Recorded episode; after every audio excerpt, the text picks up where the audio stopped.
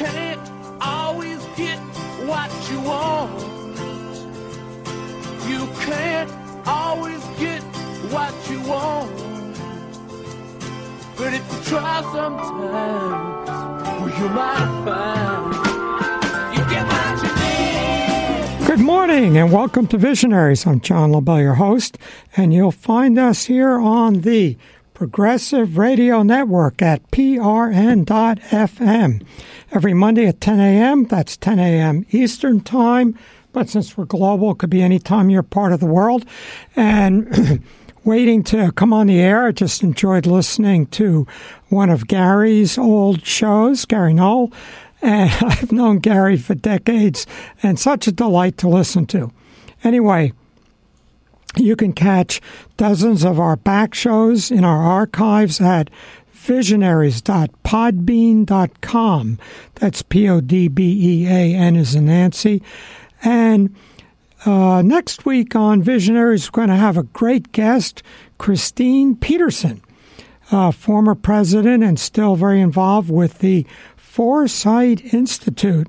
Dot, and you'll find them at foresight.org and they promote nanotechnology. It was co-founded by Christine and K. Eric Drexler, who wrote this book that may still change the world, Engines of Creation. And um, just to preview this upcoming show, it was the late 50s, um, Richard Feynman published the paper, There's Plenty of Room at the Bottom in which he speculated, you know, when we start dealing with atoms, you can make very complicated things in a very small amount of space. So um, we're getting there in our computer chips, but Drexler picked up on the idea and did his uh, PhD thesis at MIT on the prospect of manufacturing one atom at a time. You have these little fingers that pick up atoms and assemble them. And of course, you need billions of those things working to make anything of substantial size. You'll find a nifty video online of the showing the assembly of a laptop with one billion processors um, being made one atom at a time. So, uh, for the past couple of decades, people have been uh, trying to bring this technology forward. So you hear a lot about that next week. Today, uh, I want to rant. I want to rant about something uh, I'm noticing, and that is we see it everywhere. But uh, I happen to be a college professor, with apologies, uh, and uh, but I'm a cool professor. You can look me up on uh, rate you what was it? Ratemyprofessors.com you'll see what the students think of me. But i i get some academic newsletters and i'm very aware of something going on on campuses. And that is pardon the term uh, being taken over by political correctness. And you might have read about oh uh, an, uh, an unpopular namely conservative, speaker is scheduled to speak at uh, a university and there are riots. Students aren't going to let somebody speak with whom they disagree. Now, I think there are plenty of people out there, I won't name them, but, you know, who just have. Uh,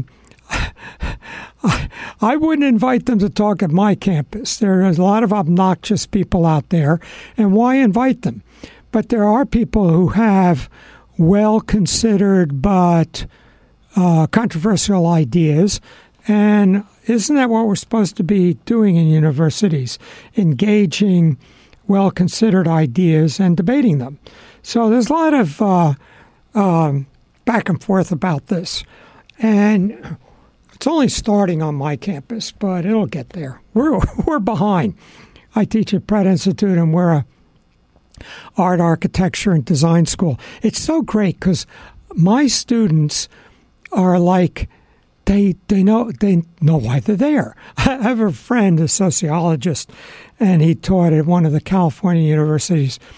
and he'd say to his student, he, he's teaching marriage and the family or something, you know, in sociology. And he'd say to his students, Why are you in this class? And the answer would be something like, Well, soccer meets on Thursdays. and this is the only, I have to take a sociology course, and this is the only one meeting on Tuesdays. Um, but my students are in my courses because they know they want to be architects. And, you know, they won't all be architects, and they'll be architects in many different ways. But overall, they're really motivated. And the, the, the art, the painting students in my school uh, can spend the weekend partying. my students spend the weekend working on their projects and missing one night of sleep. So they're being readied for an exciting real world. But anyway, um, uh, this idea of used to be that what we wanted to do in our culture, and then in my field, in architecture and city planning, was to do things. And starting, very interesting, we can identify when it happened. In the 1970s, it started to change, and we started to teach the students how to stop things. And so rather than saying, oh, you know, you got to build this new building. Uh, how do you go about doing that? Instead, we teach them how do you pick it and stop the new building. Uh, now, some buildings should be stopped, some highways should be stopped, but uh, maybe, you know, you wonder why eh, we're so stuck in traffic in New York and California these days when the population has doubled and there have been absolutely no new highways. And then you say, well, highways are evil. Uh, got a better idea how to get around? And, uh, well, we'll stop. If you do, we'll stop that too. so Elon Musk is working on his boring company, um, as in boring a tunnel. And with this company, what, what the idea is, he's figured out that, you know, you have a traffic jam, just, you know, create a hole, go down, zip along, and come up again, and you can have uh, a nonstop throughway. Well, what's new about his approach is he's figured out ways to change the the economies of scale. But I remember when it happened, and it was when a particular book came out. Of course, it was a long process, but you know, we had a lot of bad things happening in the early 60s, like monster public housing projects, out of control highways plunging into the centers of cities. Um, if you look at the history of the interstate highway system, the first part of it was going across empty parts of the United States from one city to another. But how do you get on the highway? You're going to drive on local roads for an hour to get on the highway to then get to the next town in a half an hour and then spend another hour getting into that town. So the last stage was to plunge the highways into the hearts of cities. They didn't do that too sensitively and led to a lot of objections. Some bad um, decisions were built and some others were stopped. But uh, in the midst of all that, started getting books, and maybe the first one to was really noticed was Jane Jacobs' Life and Death of Great American Cities, about the uh, how bad the big housing projects were, and then a few years later, we got a magnificent book that is still extremely current, Robert Caro's uh, The Power Broker, about Robert Moses. So Robert Moses was this figure who begins his career actually in the late 20s, but is going full bore by the late 1930s.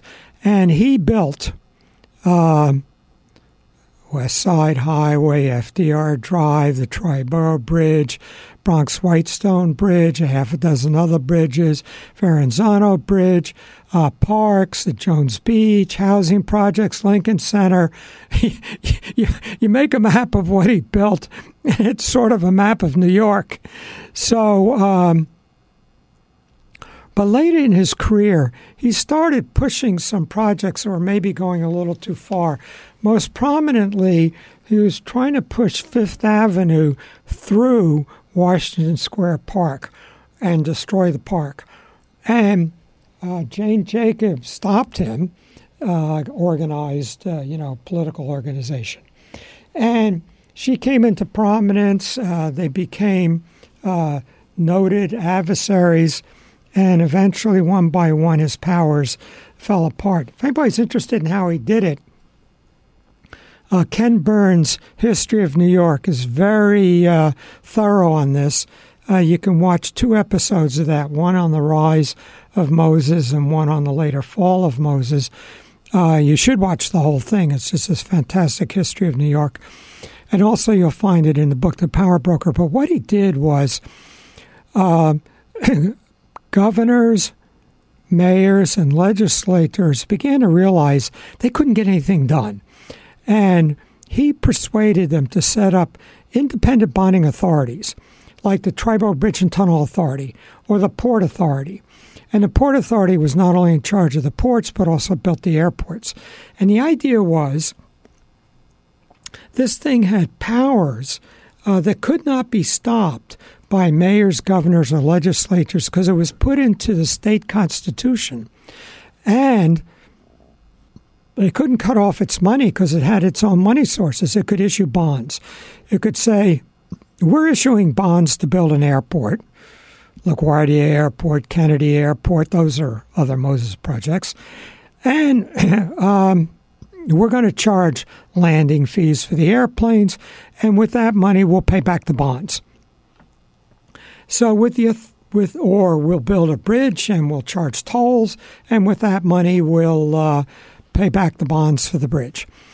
And you know, of course, we still pay the tolls today. The bonds are long paid back. but you know, the port authority said, "Oh, you know, we can use this." Uh, money to pay ourselves exorbitant salaries and pad our nests and do all kinds of corrupt stuff. So we still have to pay the tolls, even though the bonds are paid back. But anyway, uh, that was uh, Moses's um, ingenious invention. Actually, it was created by in Paris by um, who was the guy who built modern Paris? Slipping my mind right now um, Lord House, Baron Haussmann. So in the late 1800s, Paris realized uh, we, we this won't work. It was a medieval city with rabbit warrens of streets, and you couldn't get from anywhere to anywhere. You couldn't get from one railroad station to another. Uh, the monuments were totally cluttered uh, with narrow streets. And Haussmann totally rebuilt Paris. He built sewers and boulevards and cleared squares around the monuments. And he also did that with an independent bonding authority. But anyway, um, with that book, The Power Broker, we began our tradition of priding ourselves in our ability to stop things rather than do things. And um, as Peter Thiel likes to observe, one of my favorite people, you hear me mention him occasionally. If I mention somebody like Peter Thiel and you find it interesting, what do you do next? Hello, raise your hands. Go to YouTube and uh, you catch uh, you know a 10 minute talk by him and oh that's what he's about if you're really into it you can listen to an hour talk i like to tease my students a couple of weeks ago after a couple of weeks of, of class, I said, uh, you know, like 15 students in the course, uh, how many people regard themselves as curious? So, you know, tentatively, half of them raised their hands. And I said, That's good. How many of you have Googled John Lobel, your teacher? And none, you know, they were all embarrassed and none of them had. So, you know, if something's interesting, Google it. You're right now, you're listening on prn.fm, right? You can open another window. anyway, um, so Peter Thiel um, also observes that it things started to go wrong in the 1970s, and he likes to point out uh, between uh, 1940 and 1970, the average uh, corrected for inflation uh, average pay rose 300% between 30 years from 1970 to 2000 or 40 years to 2010 average pay rose 0% so the average wage worker hasn't seen any pay raise in 30 years so um, what happened how, how, how you know how do we stop this how do we stop progress and some people decided progress was a bad idea and they stopped it and so they were able to stop it in most areas. we stopped it in medicine, uh, transportation, energy. Uh, you know, even with the cost of gasoline coming way down, we're still paying more than we did in the 1960s. Where is that? So, uh, the one area they weren't able to stop because it slipped in under the radar before the regulators could get to it and kill it off was computers. And they like to say, if automobiles had seen the same progress um, in the past 30 years, and computers has, have seen, a Rolls Royce would cost 25 cents and get 3 million miles to the gallon. That's how much uh, uh, computers have improved and transportation has not improved. And so now, with the retirement of the Concorde and the addition of the security check lines. We need security, okay, but you know, I, I, it, has anybody thought about this? I mean, excuse me, something as simple as longer tables so that there's room to get your shoes off and get your belt off and stuff it in your, uh, excuse me, stuff it in your. Uh, in your bag. So, um, airplane travel now takes the same amount of time as it did in the 1960s. You know, right when the time of uh, the introduction of the first jets, the 707, uh, that we have it, it's we haven't improved. It's taking the same amount of time to travel. Worse if you count the taxi ride. back into the city. So, uh, I I like to see this in a larger context. Being uh, into uh, I don't like to use the term architectural history, but thinking of culture broadly and symbolically, and we can go back and look at uh, you know if you go to the 1400s in Paris, London, Rome, um, Florence. Conditions there were probably a lot worse than they were in ancient Rome in 200 AD. So in 200 AD Rome, it was a million people. Um, they all uh, were well fed. Uh, they had the rich had hot and cold running water. The poor had public fountains. There were the baths. Uh, there were sewers. Um, pretty well organized. You get to 1400s uh, London, Paris, Rome, Florence, and it's a lot worse than Rome was. Uh, let me do the arithmetic here. Um, 1200 years earlier. And not, maybe not, maybe even worse than Egypt uh, 2000 BC. So if you plot a, a graph of world population, wealth, knowledge, science, technology from um, 3000 BC to 1700. You know, it slowly goes up.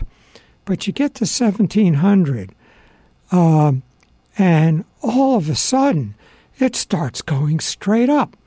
Population, technology, science, knowledge, and if you value democracy, values. Something happened for the first time in a couple thousand years.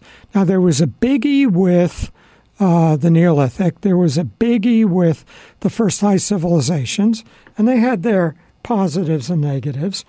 Um, those high civilizations were, you know, built on the backs of slaves. Um, right now, we're still admiring the uh, terracotta army uh, in ancient China in the um, uh, 200s uh, BC, around the time of um, Hellenic Greece, which is a pretty sophisticated place. Uh, we the uh, Chinese, the first Chinese emperor, was building a funeral site the size of, I mean, is this right? 10,000 football fields with thousands of, you know, armies of thousands done in terracotta. And they don't even know what else. And that they have 90% of it has not been dug up because they don't want to do that until they uh, uh, um, cannot ruin it in doing so.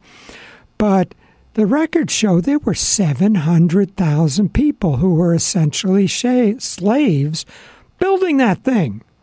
I mean, wh- wh- where's that at? Anyway, starting in the 1700s, we get this thing which is now being denigrated called the Enlightenment. And I think there's two simple ideas that are new. So we have very sophisticated achievements in India, in Buddhism, in China, in um, Taoism, in, you know, we go back to 1400 and we have, everybody's now talking about it. I just saw it discussed on C SPAN. 1438, Admiral He in China launched his um, uh, armadas of 900 ships with uh, dozens of giant um, treasure ships, triple hulled, nine masts, 10 times the size of Columbus's ships, and uh, uh, maybe even circling the globe. They don't want to talk about that, but certainly plying the Indian Oceans. And the. Um, so they they were technologically capable, but something was missing because by the 1600s, 1700s, Europe was launching ahead and China was stagnating. So I think there's two things, and we associate them with the Enlightenment. And one is rational and scientific thought. That rational and scientific thought replacing faith and tradition. Now, science is very tricky. You know, they tell us in uh, high school uh, hypothesis, evidence, whatever, you know, the steps of science. It's not that way at all. But it's more a culture than it is a technique. And there's very sophisticated work now at understanding what science is and how it's worked. Uh, certainly recommend Kuhn's The Structure of Scientific Revolutions. You want to read that.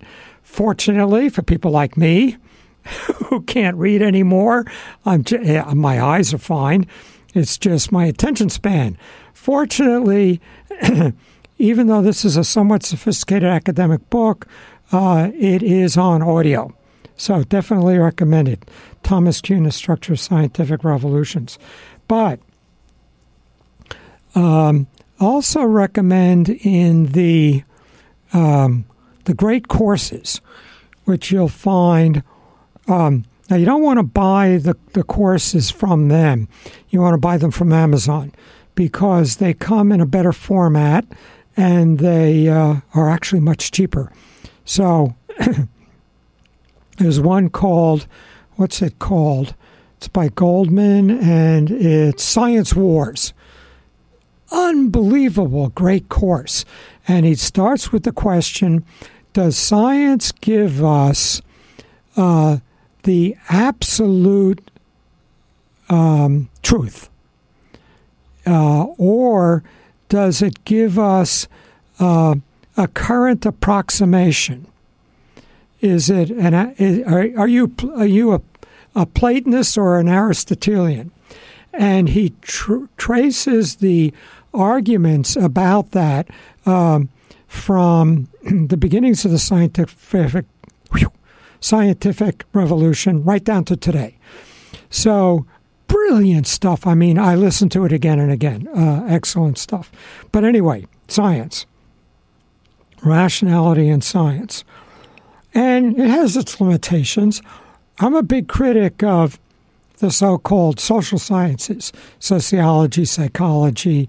Um, I think most of it is um, um, opinion writing by people who can't get talk shows or uh, or op-ed columns in the newspapers, um, and so sociology claims to be scientific, claims to do studies, but um, there's actually there's a book about business called The Halo Effect, and it looks at those uh, business books that claim to be have done all these studies and shows how they were not good studies. But what the uh, book says is applicable uh, in general to the social sciences. I'll just give you an example. Um, you go to 10 successful companies and say, is your company customer uh, focused?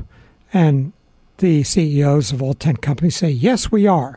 You say, wow, now we know that being customer focused is one of the things you should do if you want to have a successful company.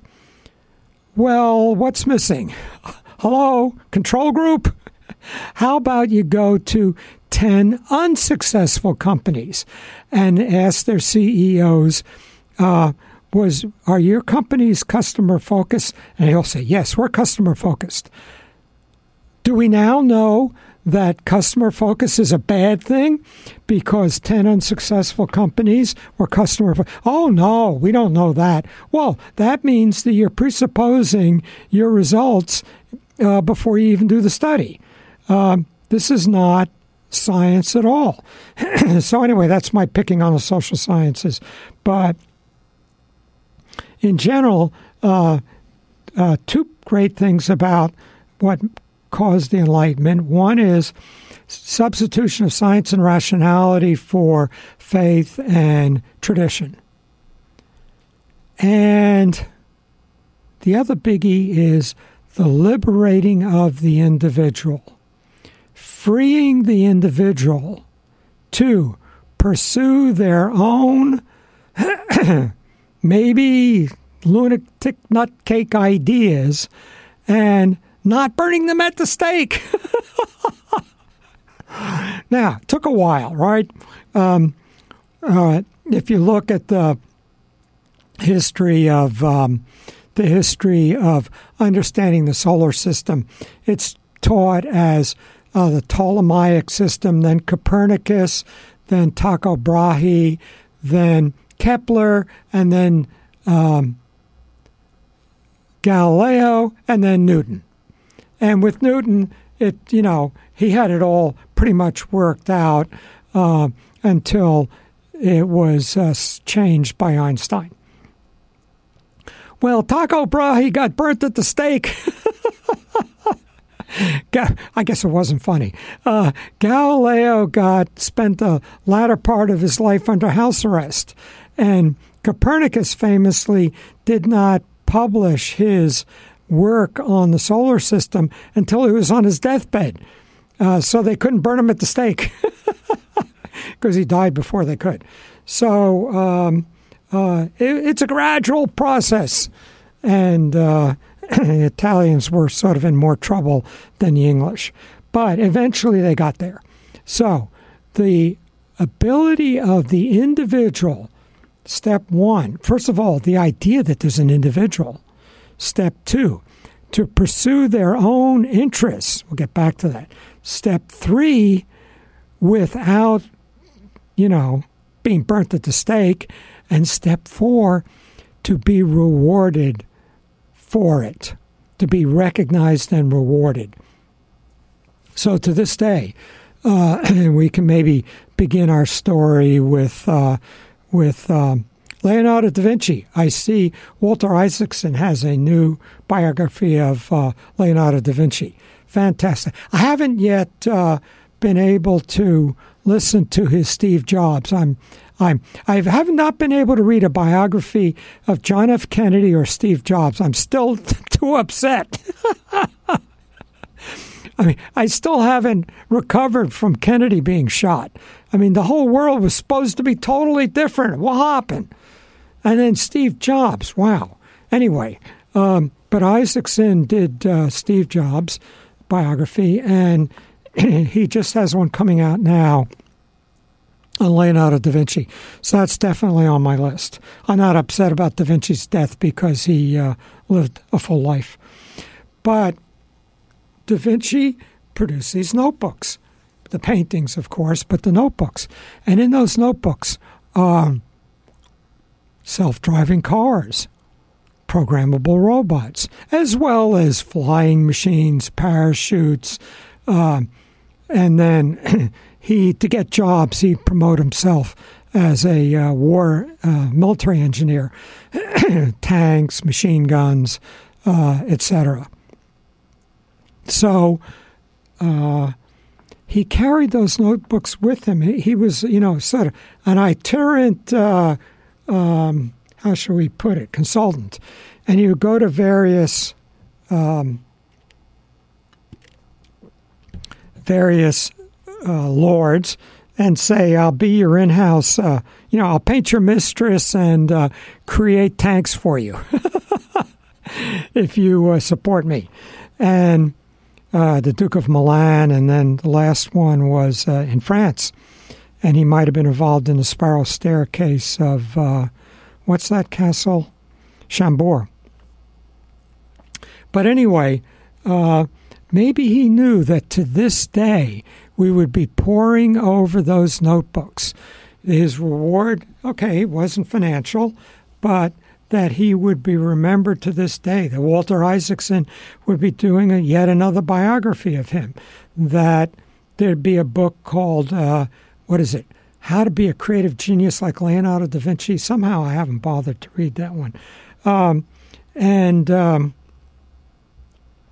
and then others you know, like Priestley uh, uh, isolating oxygen, and the uh, so the people in science and chemistry and art uh, pursuing these radically different paths. He didn't do that in other cultures.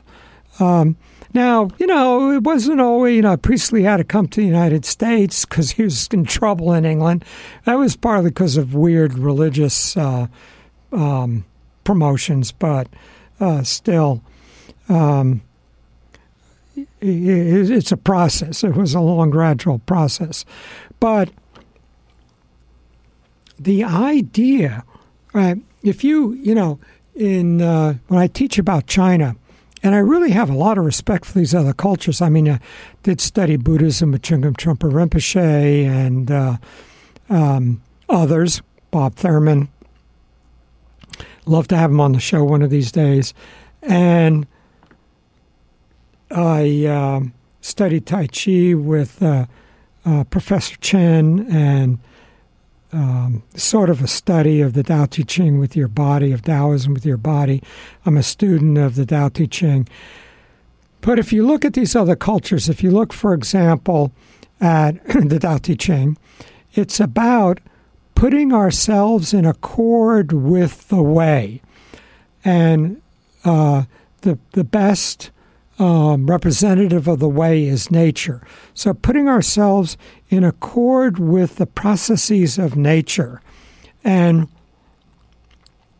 of course, Confucianism is conforming to your role. So Confucianism tells us what are the uh, what should be the behavior of uh, the daughter toward the father, the father toward the emperor, the emperor toward his subjects. The in, in other words, there is a proper role for every person, and you are born into that role. And the point is to um, the virtuous person, the ideal person, what will create happiness in you is to achieve the harmonics, harmonious state of being in accord with your role, acting properly. Well, uh, Copernicus, Tycho Brahe, uh, Galileo, Newton, we're not doing that. you know, they were questioning it. And um, the artists of the Renaissance, um, we look at uh, uh, Botticelli, uh, Birth of Venus. And so uh, jump over in computer to Google image and put Birth of Venus by Botticelli, um, early 1400s. And what do we see there? We see a nude woman. Well, you wouldn't have done that 50 years earlier. And where is Venus in the Bible? She's not. This is a pagan goddess. Uh, so um, there's this whole challenge to the Christian tradition on the part of Renaissance artists. Even something like Michelangelo's David. David's a biblical figure, but he's doing him, uh, Michelangelo sculpts him in the style of uh, Greek sculpture, uh, pagan figure. And so we see this, um, the artists bringing these two traditions together. Well, anyway, with the Enlightenment, uh, we see this gradual, gradual, gradual, and suddenly an explosion. And to the point where today we're still on that hockey stick uh, that begins in the 1700s. And they were sophisticated people then. You recall. Uh, Uh, you can just see Benjamin Franklin's mother saying, You idiot, you're going to electrocute yourself. he could have, too, uh, when he sent a, cli- a kite up and touched the key tied to the string to demonstrate that uh, lightning is electricity. Well, there are uh, principles in electricity that we still use today that were postulated by Benjamin Franklin. So these were, um, you know, already very capable people in the beginnings of the scientific revolution in the 1700s. But today, if you think about it, we're talking about um, now identifying thousands of other planets and hundreds of, I mean, planets around other stars. They're still in this galaxy. They haven't started, you know, identifying the planets going around the stars in other galaxies. That'll be next. But the idea that we can look at these stars thousands of light years away, identify that there are planets going around them, and now they're looking at the chemistry of the atmosphere in these planets. Remember those 1950s science fiction movies or stories where they'd pull a spaceship up to a planet, and then they'd say, hmm, the atmosphere seems to be 20% oxygen. There might be life there. And of course, we now know no, there is life there because oxygen does not exist in free form unless it's continually being generated by photosynthesis or some other similar process because oxygen is very reactive and it immediately locks up with things. You notice everything oxidizes, like uh, you know your food or the paint on the door of your house or whatever. So, um, or even steel oxidizes, right? Rust.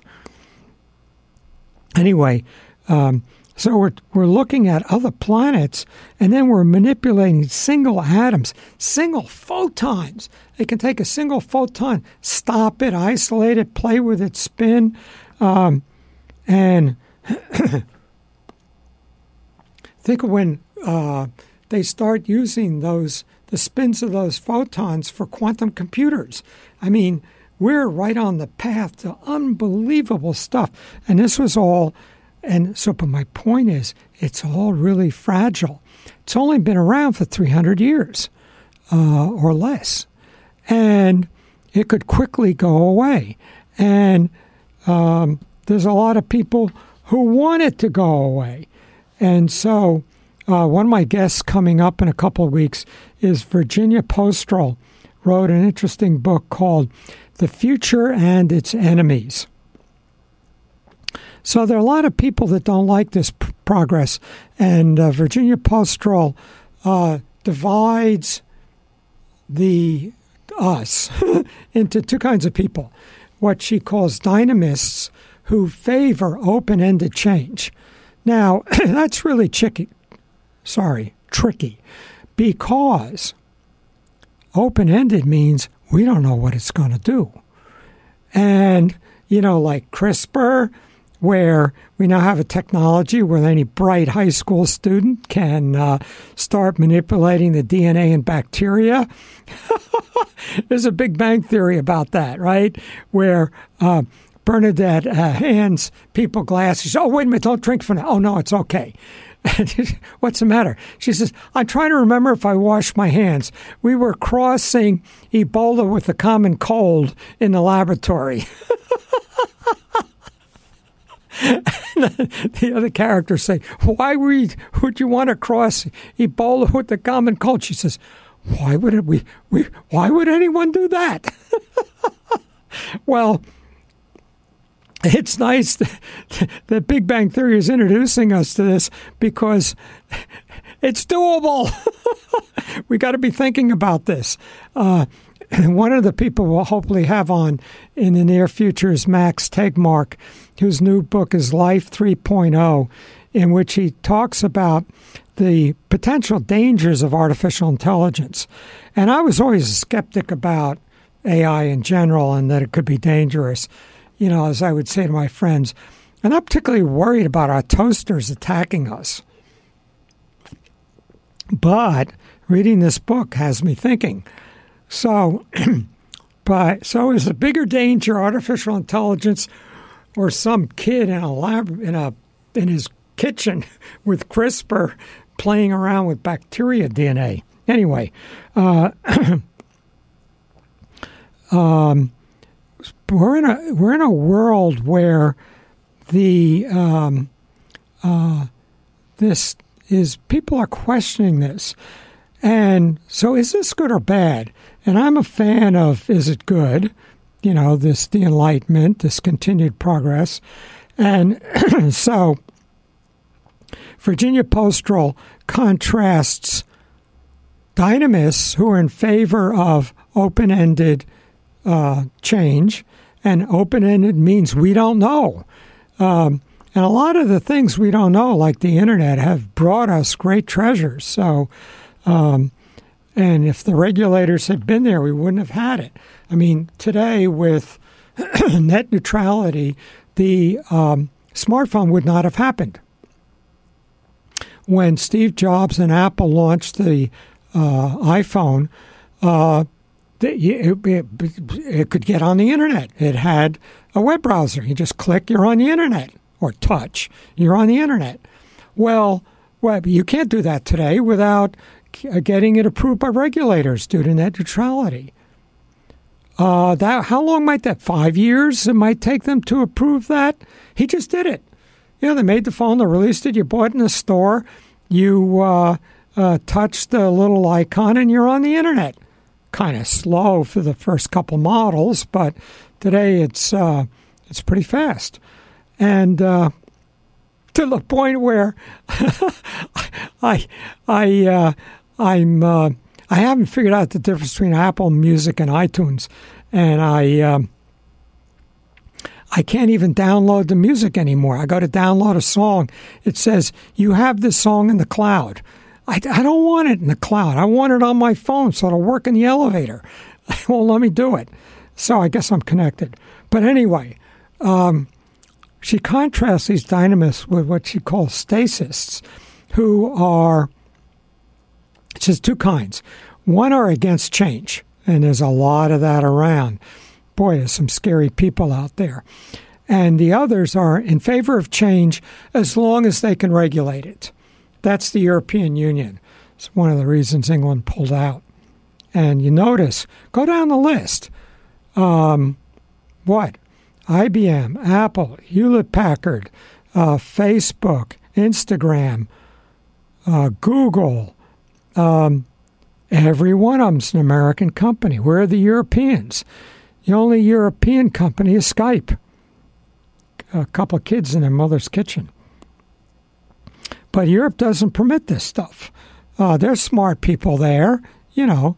The people who are doing all this stuff at these companies come from Europe and Asia as much as Americans are having trouble with this now because you have to be able to do fractions, and um, uh, our our teachers can't handle fractions anymore. So we've had a little problem. I'll talk about it, my thoughts about education sometime.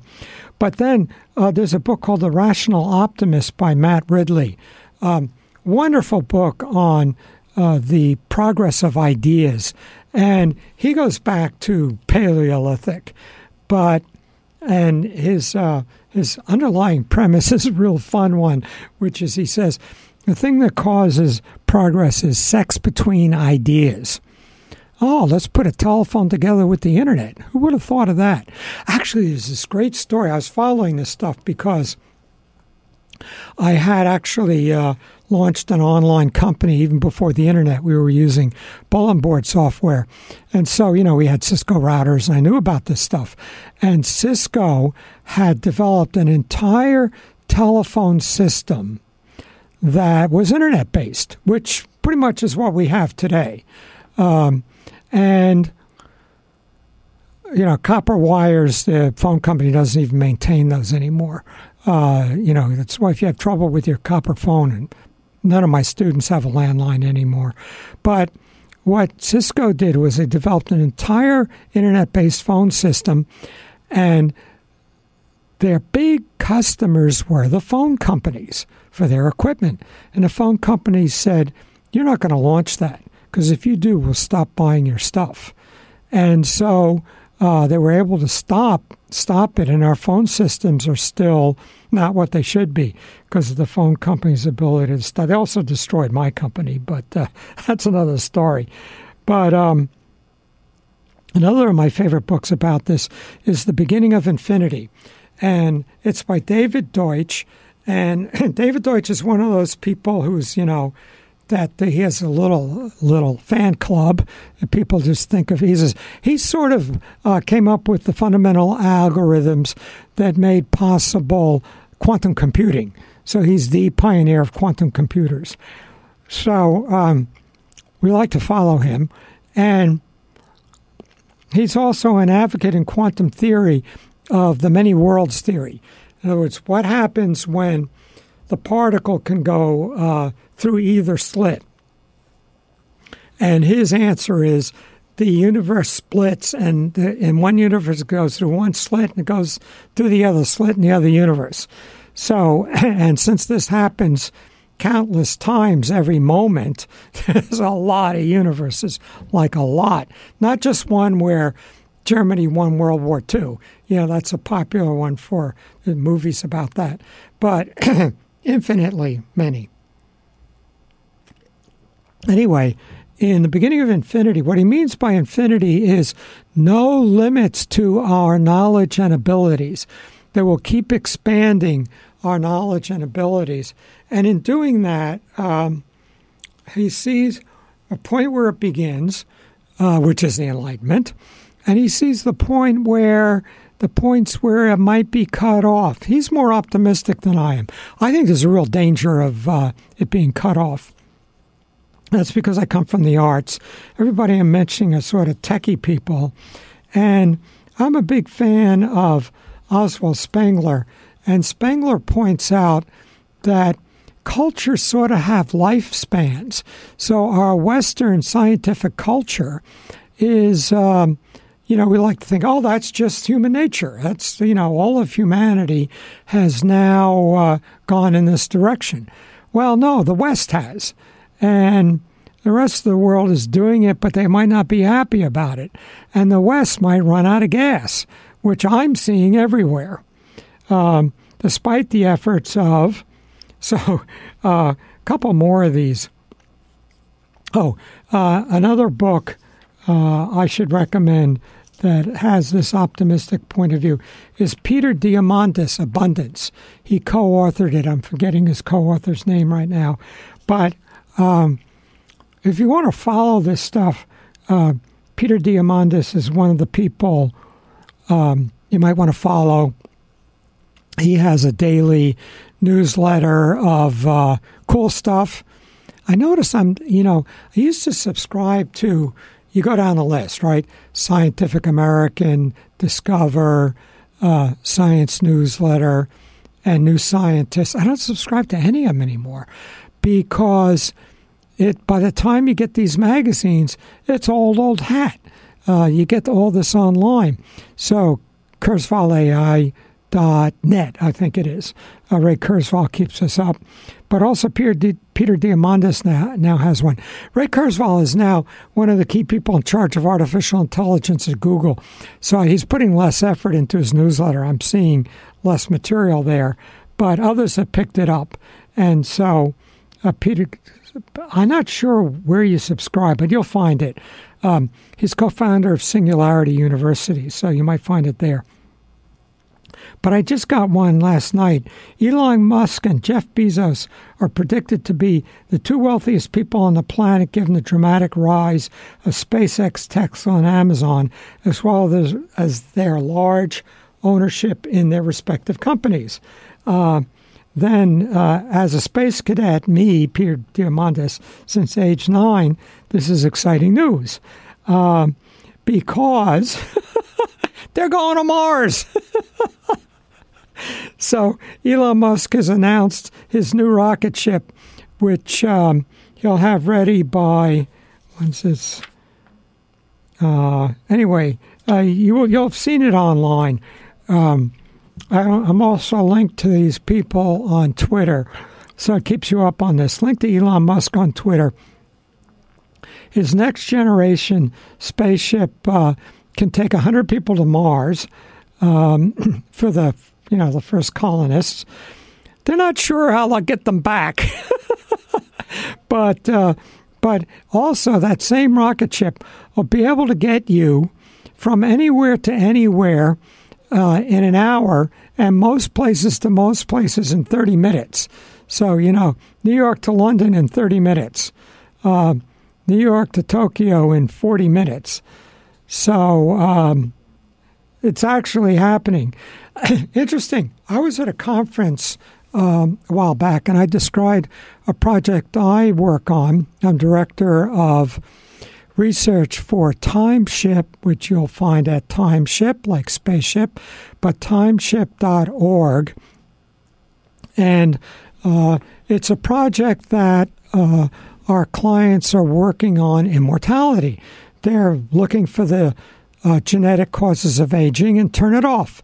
And in the meantime, we're developing a next generation, um, a next generation cryo storage facility case they don't make it.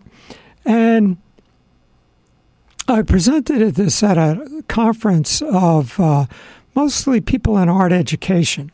Now, I'm um, a hybrid person. You know, I'll go to uh, cutting edge nanotechnology conferences and be the only person there from the arts. And then I'll go to uh, an arts conference or an art education conference and be the only person there with a tech background. So I don't know, you know, I think we need more people like me that are going to both because both would benefit knowing more about the other. But anyway, I described this project, and a very articulate person there started getting kind of challenging. And, you know, a lot of um, humanists don't like immortality. Um, and uh, just uh, in, uh, what's it called, um, uh, to divulge where I stand, there's a word for that, but I'm not wearing a bracelet. But I, I, go to conferences where everybody there is wearing a bracelet that says, in case of death, pack head in ice and call this 800 number. Because they're all signed up to be frozen. So I'm not signed up, but um, I am involved in the technology of this stuff. So anyway, this um, uh, I presented this uh, timeship project or mentioned it, and somebody started challenging me, and it became evident. He said, These are private citizens who are funding this. And I said, Right. And if you're into this, there's something called 2045. These are Russian oligarchs working on this, and now they all are. I mean, Larry Page, uh, um, Mark Zuckerberg, uh, all, most of these tech billionaires uh, are putting hundreds of millions, if not literally billions of dollars, into eliminating disease, old age, and death. Um, they're all working on projects, and uh, as my group is.